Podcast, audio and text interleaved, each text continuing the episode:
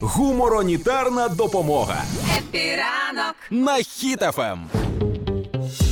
З'явилося відео, де в Обухові продавчиня побила, побіла, побила грабіжника відібраною в нього ж палицею. Коротше, грабіжник зайшов в магазин, почав там щось розмахувати палицею. Хотів щось вкрасти, напевно. Думав, що продавчиня злякається.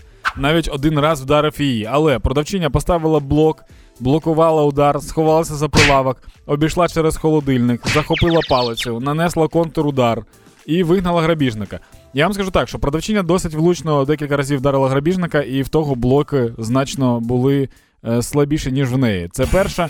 Ну і остання наприкінці було фаталіті. Це був е, такий пендаль на виході, коли двері вже відчинені, і вона дала йому трохи прискорення. Типу бонус speed, you know?